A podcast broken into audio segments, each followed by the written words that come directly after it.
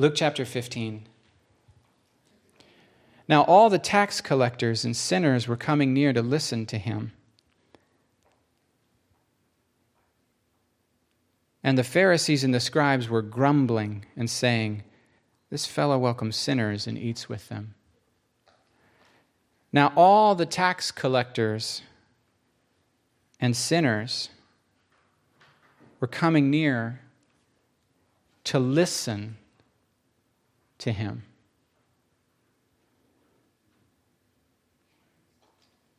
And the Pharisees and scribes were grumbling. I grew up in a Christian family with a good youth group, good Sunday school teachers, godly parents. But I reached a stage in my development as a human, probably around ages 7 to 15, where I found Christianity bad news. My experience of Christianity is that it would have probably been a great relief if there had been no God. During the shutdown, uh, the COVID shutdown thing, when we were isolated in our homes and I was kind of going crazy, you know the principle it's more blessed to give than to receive. It's more happy to give than to receive. It's more enjoyable to contribute than it is to take.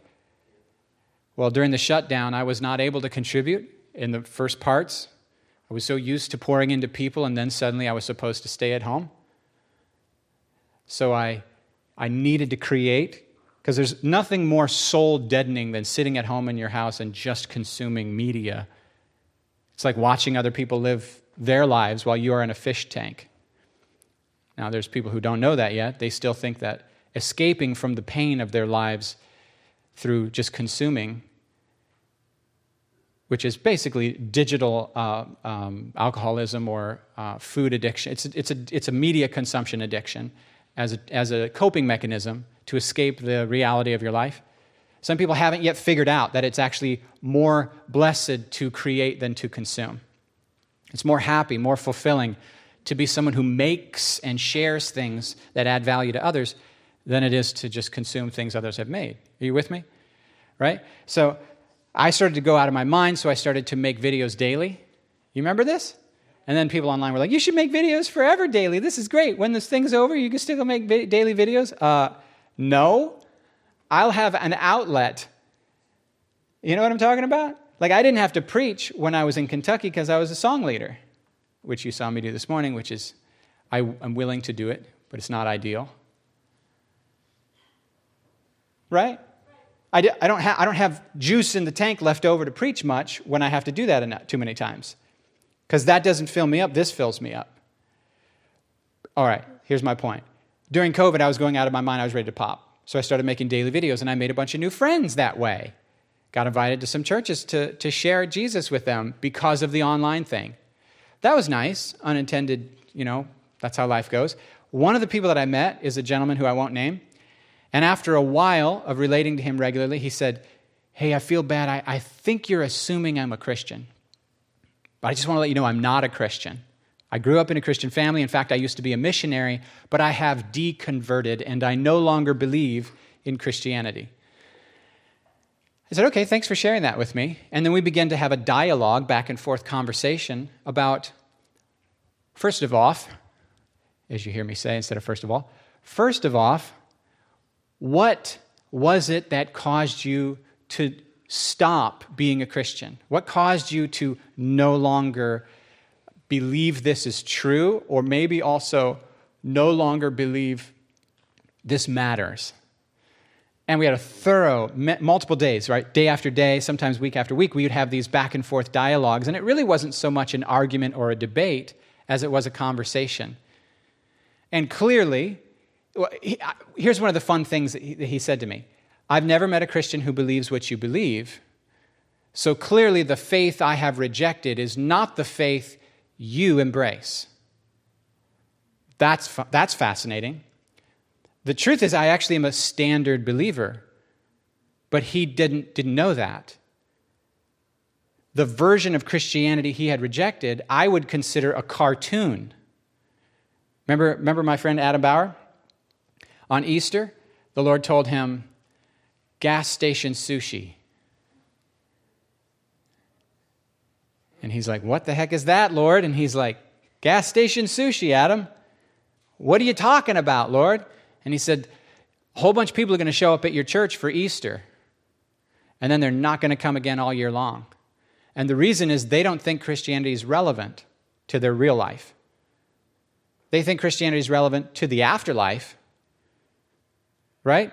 Like when I met Jesus, I went and talked to one of my friends who worked at the gas station right up the road. And I was like, oh my word, I just met God. God's amazing. Do you know God? And she's like, I ain't dead yet. Easy, killer. I got some sinning to do. That's a joke, but that's supposed to make you laugh, and it didn't. If you have to explain your jokes, they didn't land. Do You know what I mean? It's not working. It's like having to explain your compliments. You shouldn't have to explain your compliments. Oh, you don't look as big in that dress. Well, we're having trouble. That's a problem. I was trying to say you look good. No, it's not what you said. It did not work. So she's my friend at the gas station. She says, uh, "I'm not dead yet." Interesting. So me and this gentleman, we start having this dialogue about the faith and he says, You believe weird stuff. Are you allowed to believe these things that you believe? For example, I believe the, un- the universe is super old. he was not a flat earther. So, so I was the first Christian that he had encountered that fully embraced a scientific worldview. And, that, and I trust the scientists to tell me how things were made and how old they are and I trust the Bible to tell me who made them and what they're for. That I don't pit science against the Bible, and I don't try to take science from the Bible and make my science fit into my a priori assumptions about what the Bible is meaning. And so he's like, I haven't, I haven't met I haven't met Christians like you, and, and a, a, whole variety of other topics as well, like the idea of progressive revelation that God meets humanity where we are, and along the way, he reveals a little more, more of what he's like over gener- many generations, culminating in Jesus as the clearest picture of what God is like. So, all these different ideas that he was like, I don't know if you're allowed, Christians shouldn't be allowed to believe these things that you're believing. And I'm like, bro, trust me, this is orthodoxy. This is standard. It might not be what modern Christians believe, but it is what Christians believed 2,000 years ago. And through the conversation, I, I, remember one of the things that I was processing was what would that feel like to give your life fully to be a missionary? To, to, your wife is a Christian, you're a Christian, you're raising your kids in the church to be Christian, you're trying to get this fly to land on your face. Delete that. This fly likes me. Is it going to land on my face again?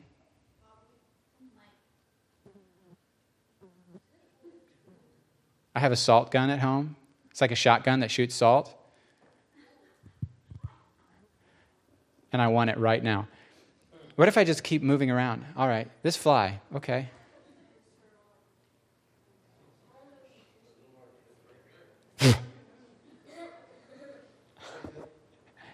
Thank you. We're good. I, am just allowing these interruptions to be enjoyable for everyone. Do you know what I'm talking about? I'm ADHD enough that I'm like, it's okay to go off it's okay to go off mission yeah it's totally okay sometimes the it's like life if everything goes well you forget none of it and you don't put it in your journal. But it's the breakdowns and the problems and the flat tires that you're like oh man that was horrible. Why are you smiling as you tell me the story then? Interesting. Because it's the meaningful stuff. Sometimes the diversions are the real are the real point. Okay i started to wonder how does it feel how does it feel for my friend to lose his faith?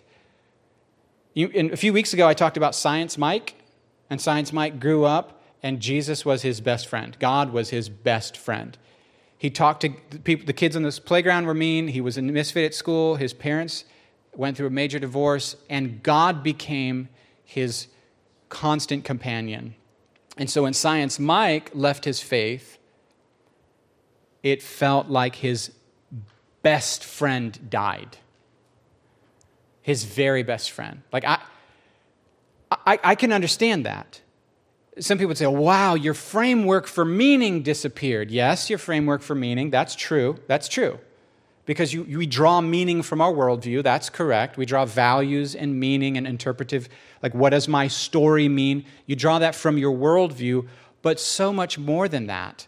if you actually know God, you're drawing emotional comfort, you're drawing connection and direction from a living being whose presence you feel. God speaks the love language of touch, whose voice you hear. God speaks the love language of quality conversation and words of affirmation, whom, whom you spending time together, quality time, like all the, all the love languages. If you have a real faith, real biblical faith, God's actually meeting your emotional needs. I'm not saying He's the only one, He's designed us for community as well. But real biblical faith is way more than beliefs. You, are you with me? So when Science Mike, there was one nod, so that's okay. When Science Mike lost his faith, it was devastating. It was worse than if his parents had died and his dog had died and his girlfriend had left him all in the same week. Because this was a love closer than any of those loves. Here's an interesting thing I've gone on vacations, I've enjoyed them. I've traveled around the world, I've enjoyed that. I've, I've, seen amazing, cool, beautiful places. I've enjoyed that. I have thrilling and fulfilling relationships. I love that. I have a beautiful romance with my wife. That's fantastic.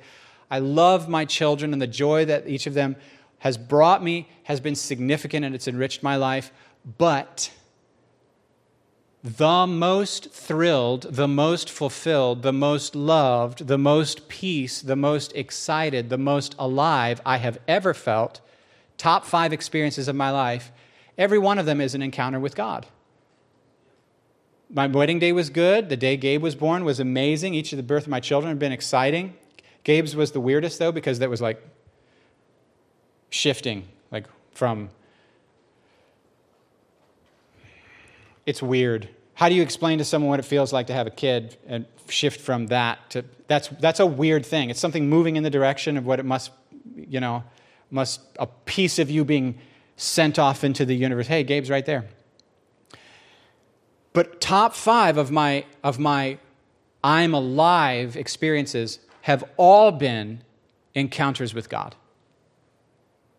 I mean which by the way they don't they don't cost you much money compared to a vacation. You don't have to save up 30 grand to go travel the universe and climb the Swiss Alps and, you know. You could do all that. None of that's as thrilling and fulfilling as encountering the, the manifest power, presence, love of the Father. So, in my mind, I'm talking to my friend, and I'm thinking to walk away from the faith is not just to lose your construct for meaning and your construct for identity and purpose, it's to lose shoot, it's to lose almost everything. So I say, how, would, how did that feel? And he says, oh, it was a major relief.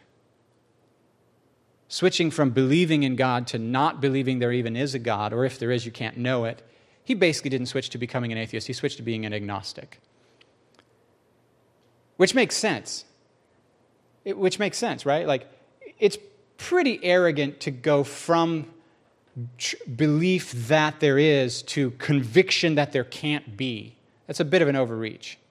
And they would say, well, dude, faith is an overreach then. Agnosticism is the only reasonable position. I go, I hear what you're saying.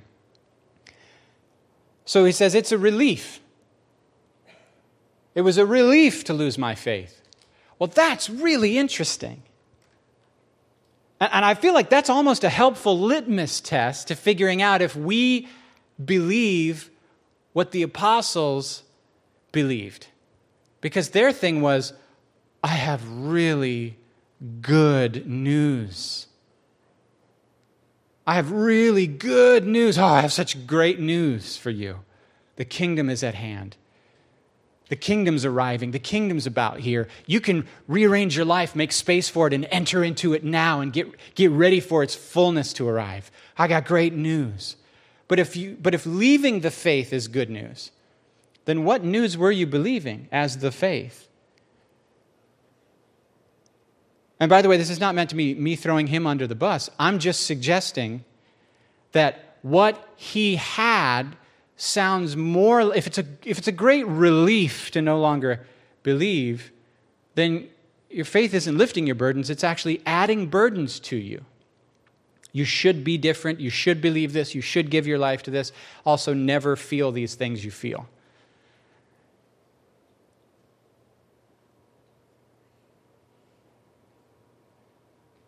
Are you tracking with what I'm saying?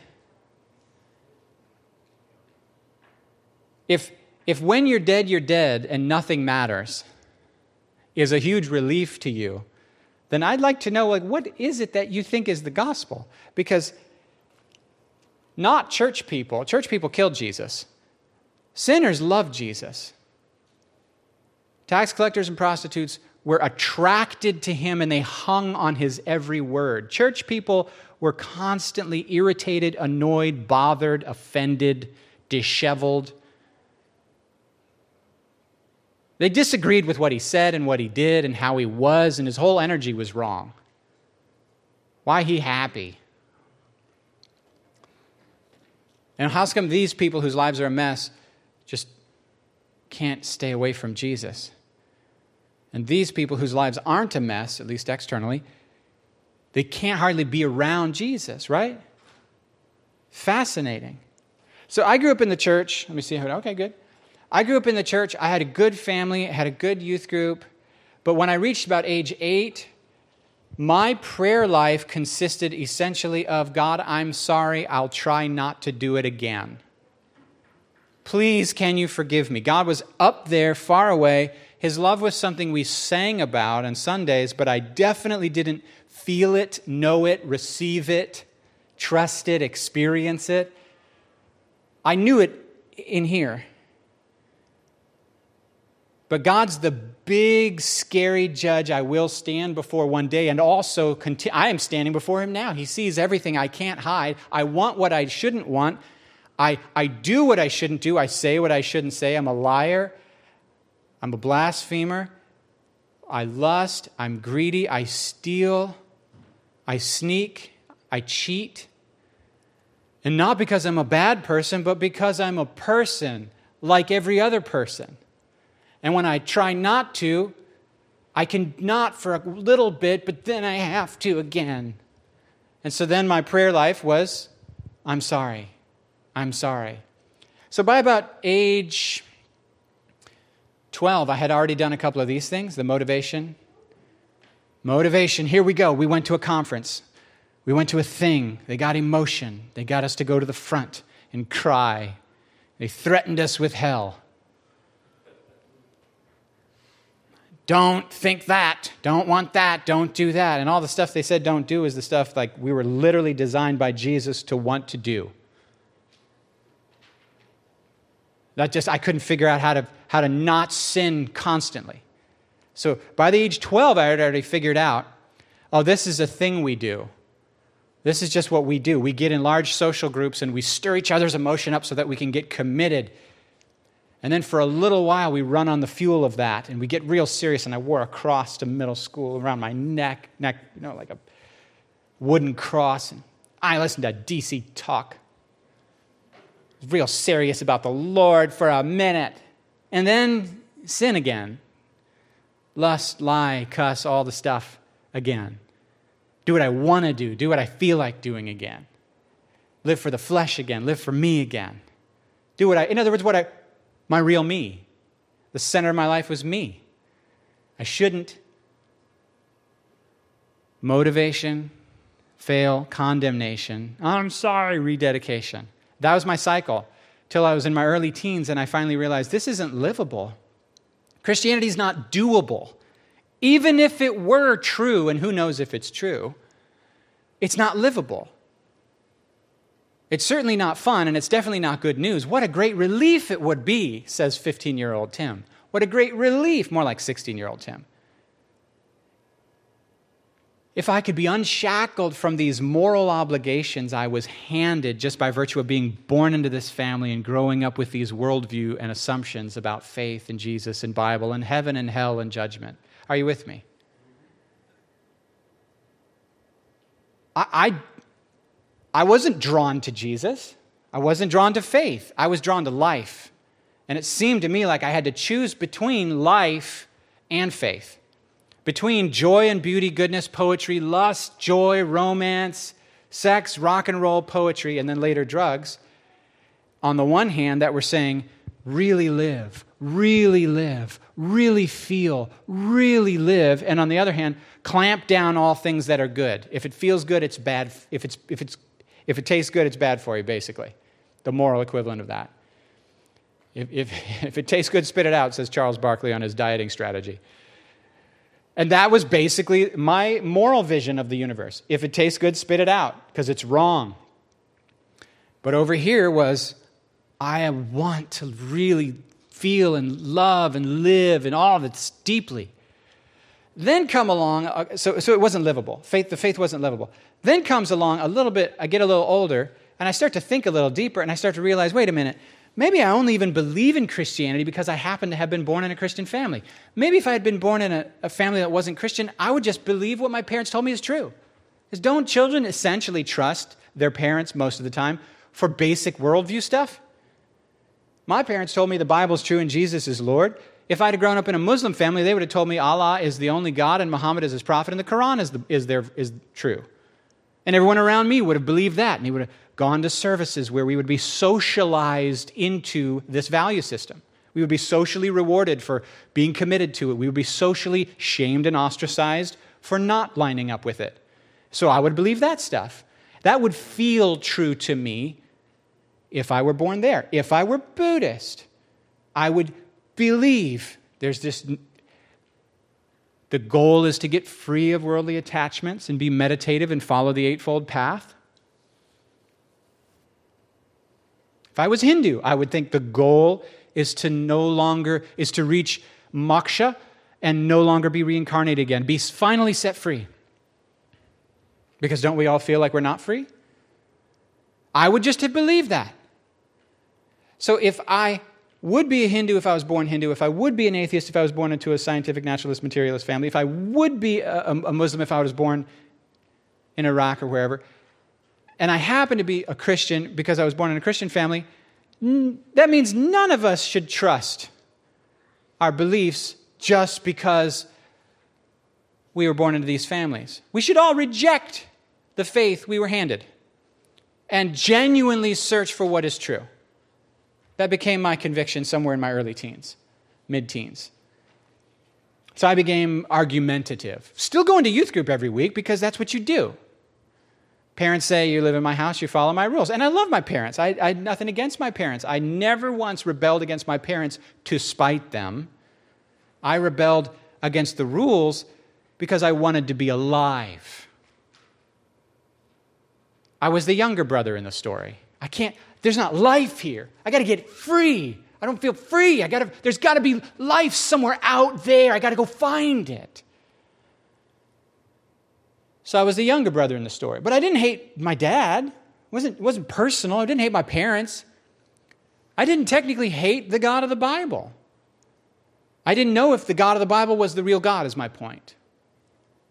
Or if I just happened to believe it because this is where I live. Don't, like most Americans, assume that they believe in God just because they're Americans. Most, not all.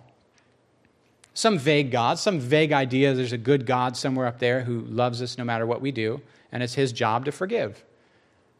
And one day we'll all go eat pie, I guess. And he's really keen on the United States, way better. He likes the United States way more than any other country. We're the best, and he knows it.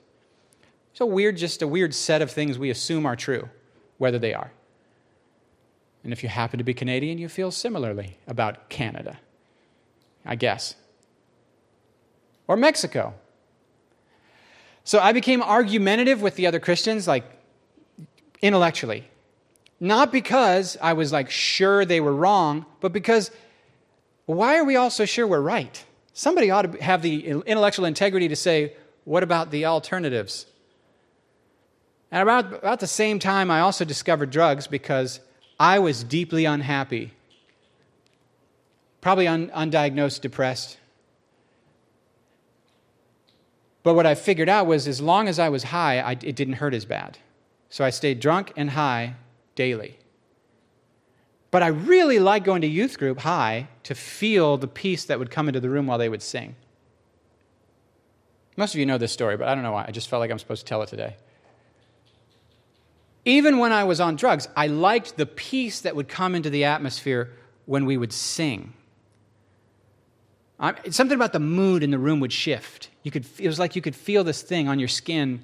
It's like you can't see it, but the air changes its, its density. There's like it's energy. It's really peaceful, happy, everything's right, everything's going to be okay feeling in the room. Not so much when we would preach or talk or share and go in our weird opinions, people just sharing their dumb opinions, but when we would actually get outside of ourselves and what we think and we would focus in on getting in touch with this thing. I was drawn to that, even as a little kid, like falling asleep under the chair while the parents would sing songs to God on Wednesday nights at, in the house. That I liked.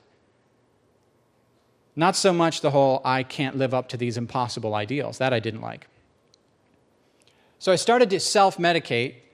Right up until I was about 17, I would say I became, I was running from, not running after. I wanted to know what is life for. I had decided faith was not livable. It might not even be true. It's probably not true. That's one layer. It's definitely not livable because I've tried it. And so this is why the gas station sushi thing. If you've ever had gas station sushi and that was your only experience of sushi, and you say to someone, I hate sushi. By the way, I can see y'all are just like fading because it's hot in here. This is what you look like to me. Mildly cross eyed occasionally when you reopen your eyes. Oh, I'm not sleeping. Okay. Get that vague feeling of falling. uh, if you have anyone in your life who thinks they don't like sushi, and the only sushi they've had is like they've not, not actually dipped it in soy sauce with wasabi and then eaten a piece of ginger after, it's not fresh, it's not good, and they don't know what they're talking about, and they have no basis on saying, I don't like sushi. And they're just a baby, a whiny little baby who doesn't like the idea of eating raw fish and they just really need to grow up and be a man and or woman and go to an expensive place and lay down 40 bucks for like three pieces of fish and then be humble enough to receive from thousands of years of wisdom from people smarter and better than them and just eat it and then learn to like it. Anyway, what was I saying? Gas station sushi. If the only sushi you've ever eaten is gas station sushi, and then you think you hate sushi, you don't, you've never even had sushi. I rejected Christianity I had never tasted Christianity. I grew up in the church. Are you hearing me? My whole life, I grew up in the church. I was baptized.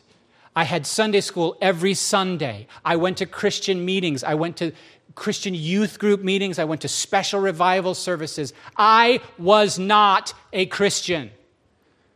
I had a worldview that was handed to me by Christians, but I did not know the grace of God. I did not know the Father. I did not have the Holy Spirit indwelling me. I had no basis for my arrogant re- rejection of, of the faith. I thought I did. I had a worldview. I didn't have faith. You know the difference? So I, I, I, I'm self medicating. And I think I've done that. I've been there. I've rejected that.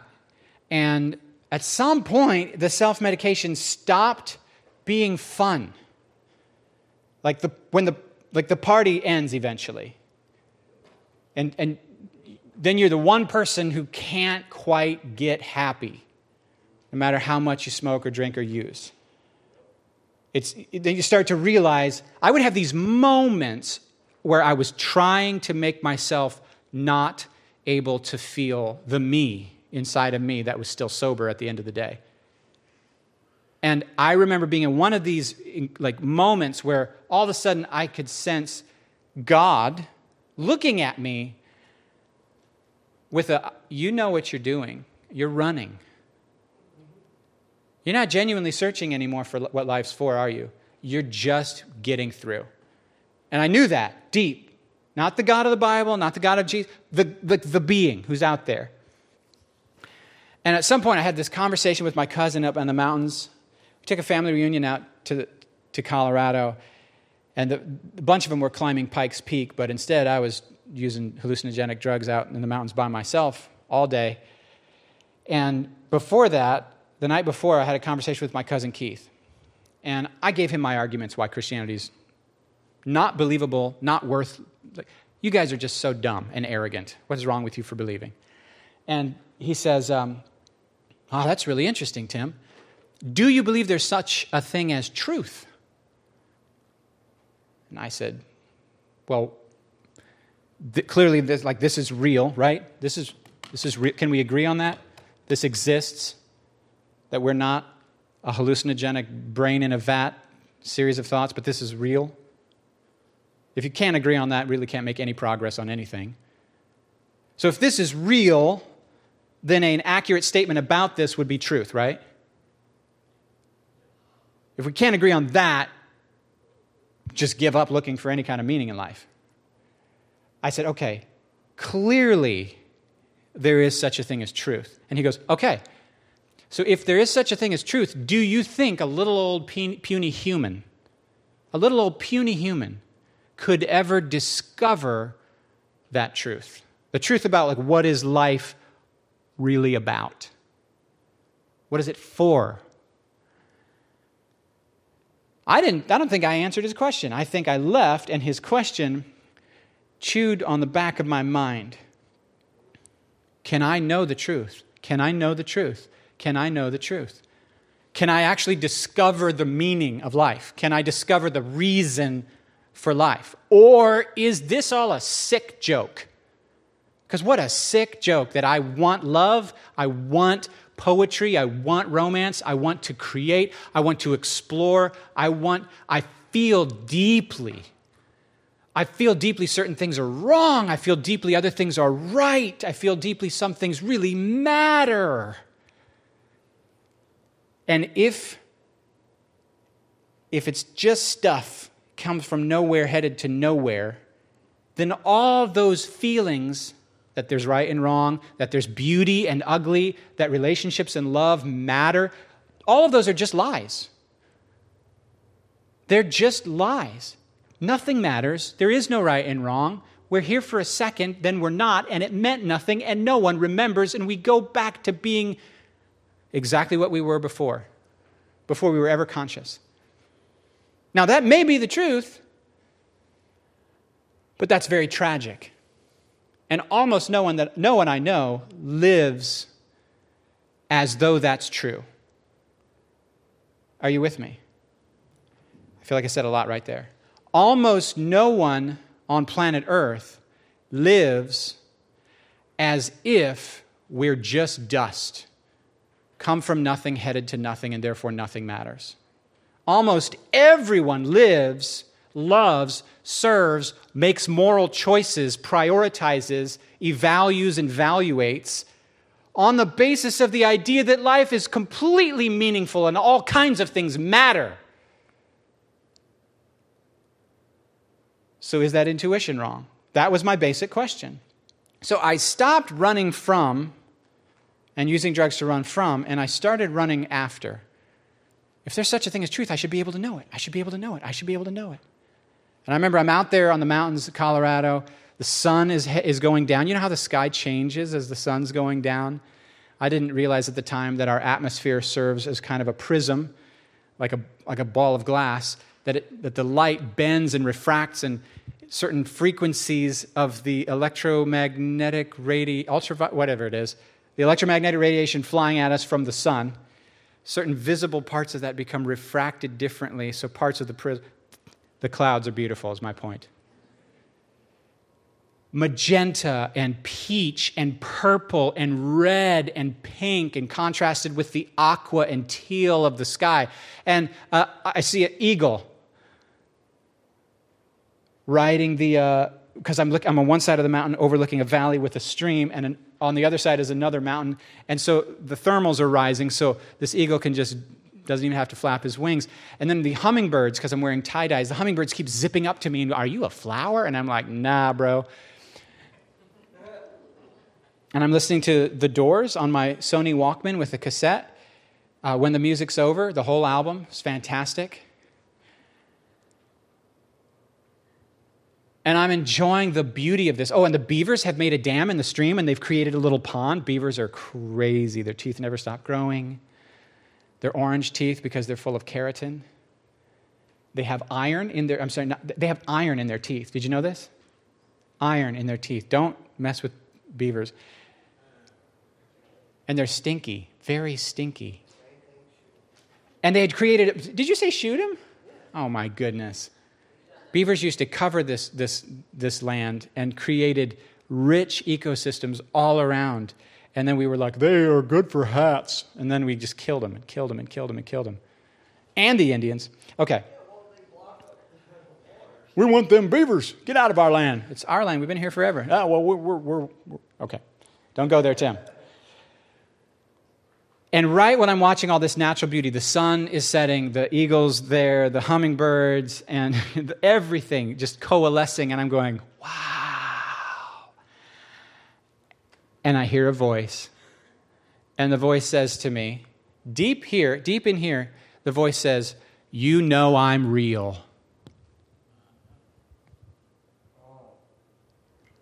Now, do you think that felt good or bad?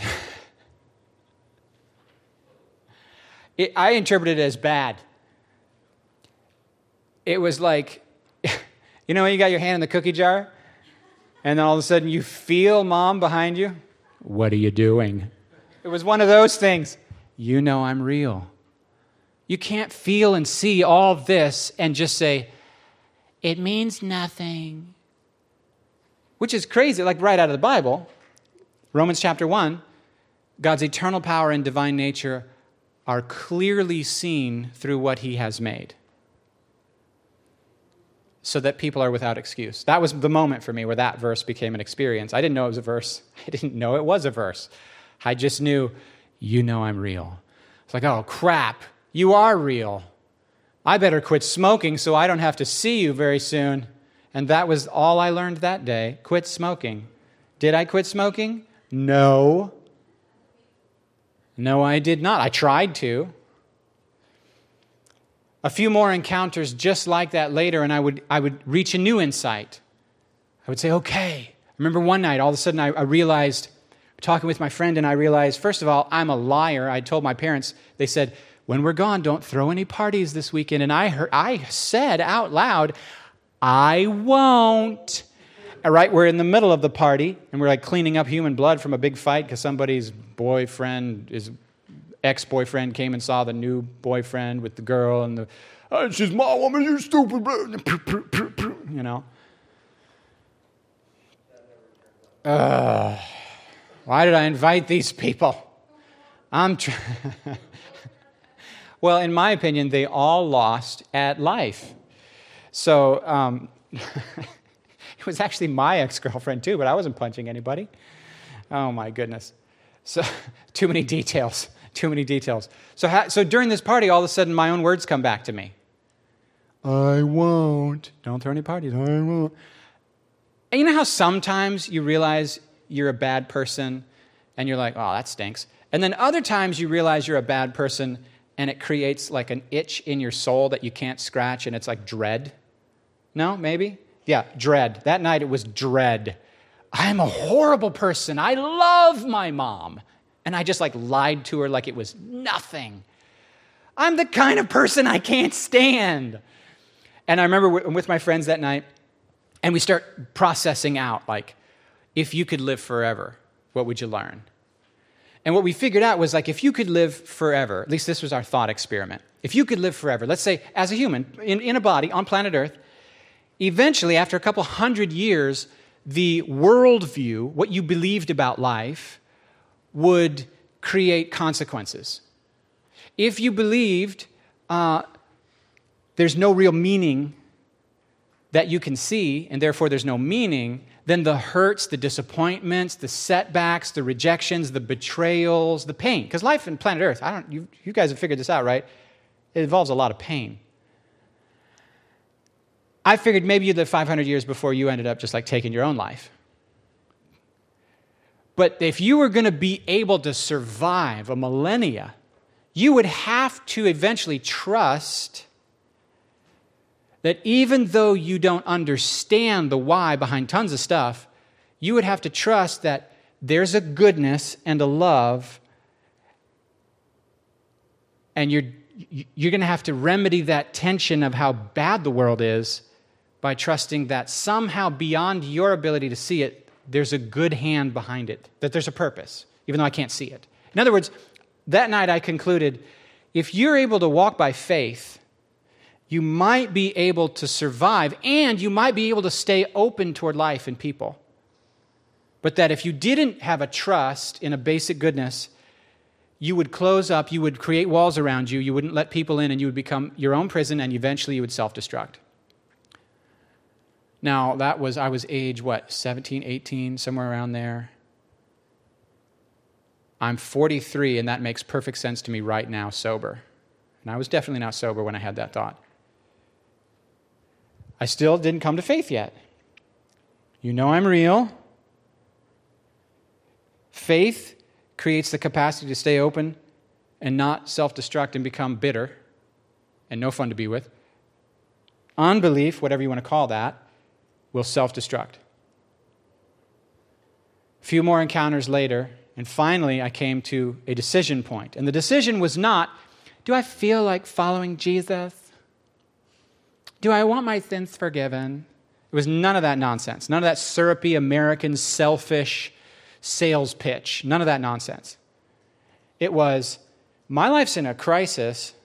I hate who I've become. I don't know this God who's revealed himself to me, but the only way to learn anything else from this point is to leap. Like, I'm not going to get any experience that's going to be able to tell me anything else from here. I'm going to have to leap. And if I don't, I already know what I'm going to get because it's what I've been getting for the last 16, 17, 18, 19 years. Me in charge of me, which is hell on earth. I became, my uncle says, most of us don't change until the pain of staying the same is greater than the pain of change. Some people are like, I came to the Lord because I was just like, wow, he's so beautiful. I feels right. I'm doing it.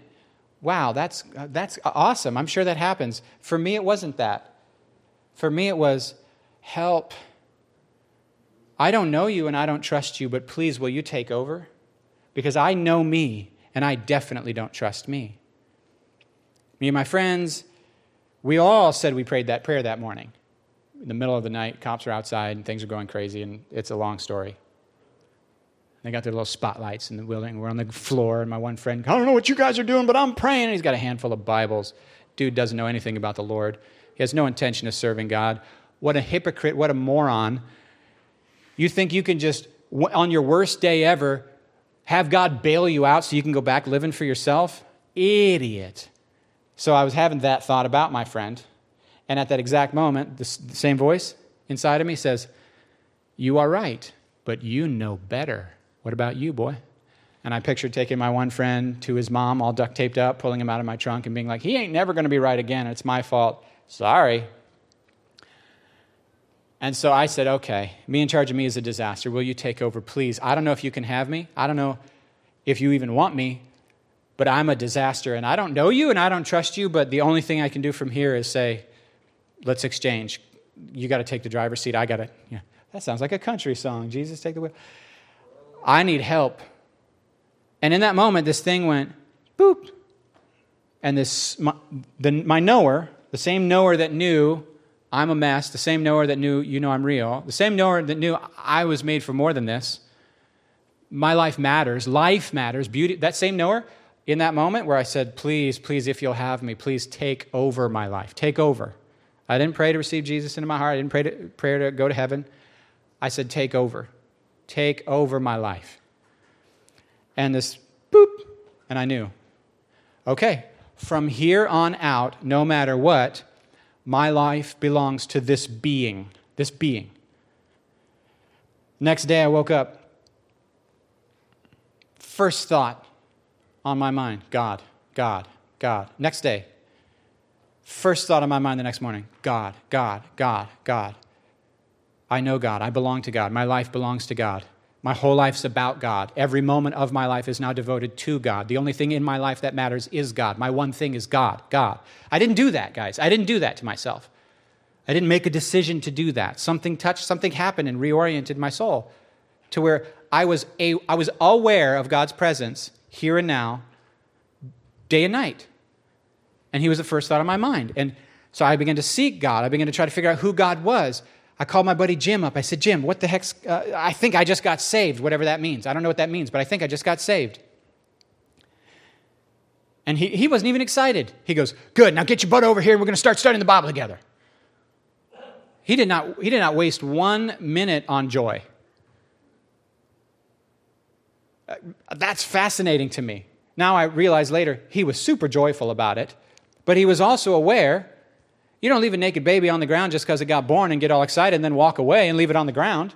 First thing you do, you cut that umbilical cord, you wash that baby off, you clean its ears, eyes, and nose out, you give it a little footprints, you give it its shots it needs, you give it a bath, you wrap it up real tight, and you give it to its mom so it can get busy feeding in a warm, safe environment and getting chock full of that fatty milk so it can grow strong and strengthen its immune system and all that good stuff that's in mama's milk. And that's what Jim was doing to me. Jim was like, he didn't waste one second going, Oh, that's the beautiful baby. Let's take pictures of it. No, no, no, let's go. Let's go. We had Friday night Bible study. We would study the Bible for like an hour and a half. We would sing for like an hour and a half. We would break out in little groups and pray for like an hour and a half. Had to be guys with guys, girls with girls, because we went deep. We went deep. And no one made us. This wasn't an official church thing. In fact, there were people from all the different churches in the area that I would, uh, I would invite to my house, and Jim would teach us the Bible.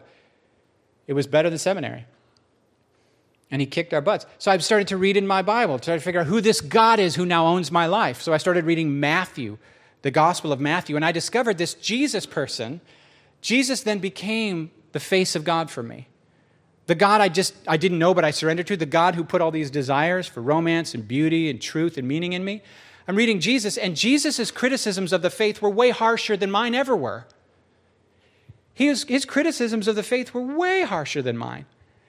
I, I found myself rooting for Jesus all through the Gospels. Like, that's right, get him, Lord. I love this guy. Who is this guy? This is great. I remember watching this, this uh, the Bible just acted out, book of Matthew just acted out. And I'm watching it, I'm watching it, and then all of a sudden they, they murder Jesus. They brutally, they brutally murder Jesus. And they're nailing him to this cross. And I'm just crying, and I don't know why I'm crying. It seems so wrong. It's like the most beautiful, good person who's ever lived, and we just can't handle that, so we got to kill him and get rid of him. And, and he's on this cross, and he makes eye contact with me through the TV. And I can't stop crying. I also don't know why am I high? I, I, why am I high? I, I came out of a drug lifestyle. I know what it feels like to be high on a variety of different substances. And what I noticed as we would sing, I would get high. When we would sing, I would get high. I would see things like I would see things when I was on drugs. And I thought, man, I must have done a lot of drugs. They're still in me. That's what I thought, because I didn't know anything. My buddy would play the guitar and he'd sing. While he would sing, I would get so high and emotional. Well, it turns out it wasn't high at all. It was just God's presence. In fact, I'm designed to experience God's presence, and drugs are a counterfeit. Which is why it says, don't be drunk with wine, but be filled with the Spirit, because being filled with the Spirit is like being intoxicated with a substance. You feel it, it does stuff to you. You become under the influence of it. It's a hot day in the, in the sanctuary, isn't it? Did you die? Are you okay? Is anyone here? Do I need to hand out deodorants?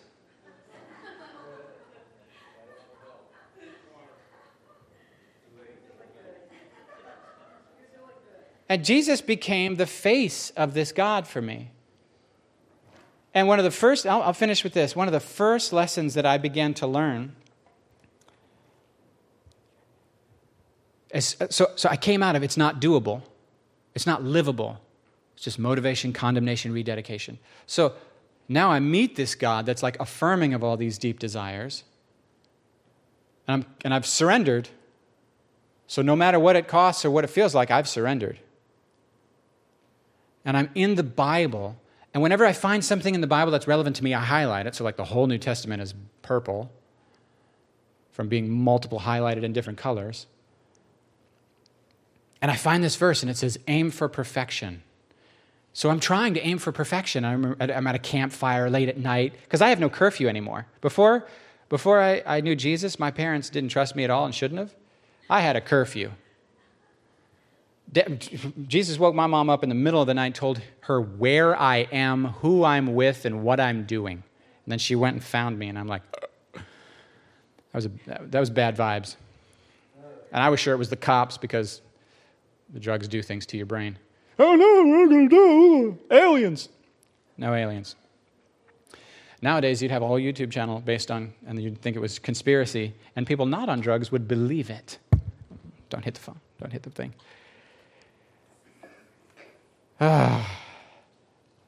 so aim for perfection. So I try. I'm trying to aim, I'm trying to be sinless. I'm trying to please God with everything. I'm trying to pray without ceasing. I'm trying to follow because I'm I'm I'm, I'm trying to do this right.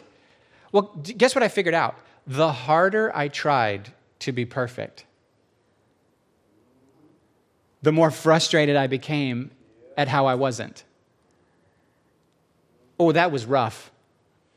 The harder I tried to be perfect, the more aware I became of my imperfections and the more frustrated I became. And that's when God then said, Okay, boy, it's time to teach you about the idea that you are dead to the law. So, Romans 7, the first few verses, it says that if a, if a woman's married, then as long as, she, as long as her spouse is alive, her husband's alive, she's, she's bound to stay married to him. But if he dies, then she's free to remarry someone else. And then Paul says, You died to the law through the death of Jesus. You were in Jesus on that cross. And when he died, you died. He put all the law and its demands, which you failed, to death on this cross. That's what that means. He took the death I deserve for all of my lawbreaking on himself, and when he died, the old me that was under the law and condemned by the law died with him. So now it says, Romans 7, you died to the law so that you could marry another, namely Jesus. Oh man, it took a lot of years for me to figure out I don't have to be perfect. I just stay connected to Jesus, and God's not evaluating me with this careful checklist saying, Change. I've invested so much. I let my son die for you. You better be better. None of that was him. That was Mr. Law. Mr. Law was impossible to live with, not doable. The faith wasn't even good news for me because I was living with Mr. Law, married to Mr. Law. Lots of Christians literally think Romans 7 I don't understand what I do, for I don't do the good I want to do, the evil I don't want to do, that I do. A lot of Christians literally think that is the normal Christian life, and it's not. That's what it feels like to be under the law. That's what Jesus came to die to set us free from. So that Romans 6 is the normal Christian life, Romans 5 is the normal Christian life, Romans 8 is the normal Christian life. I'm in grace. My eyes aren't even on the law. My eyes aren't even on that. My eyes are on the, the finished work of Jesus for me, not the unfinished work of what I need to finish for him. My focus is not on what I'm doing for him, my focus is on what he did for me. And as long as my focus is on grace, there is no condemnation, and the power of the Spirit actually dislodges me from slavery to sin, and I'm walking out the power of the gospel. That's a lot. I'm just finishing with that because that's where my story started when I said this isn't even doable. And I and the rest of my journey is a lot more and that's too much. It's 1201. Go ahead and stand. Wow, good job, guys. This was like a, a, a, marathon in the hot sun. And now I feel like I need to go around with Gatorade and cheer for you and say, Great, great hustle, feel the burn. Great job, everyone. I know. It's not that bad. Can you imagine? There's people all over the whole world don't have air conditioning in their church and they got they like walked 4 miles, you know, barefoot on the on the rock road to, to do uphill. They were not only was it 90 degrees, but they were also barefoot in the snow on Mount Everest, uphill both ways, backwards on their feet. What? Don't listen to me. Let's stop. Here's your benediction, and there will be a prayer team up at the end for anyone who wants prayer for anything at all. There's no obligation, except I will say this you're doing them a huge favor if you come up, because then they get to try to figure out how to partner with the Holy Ghost.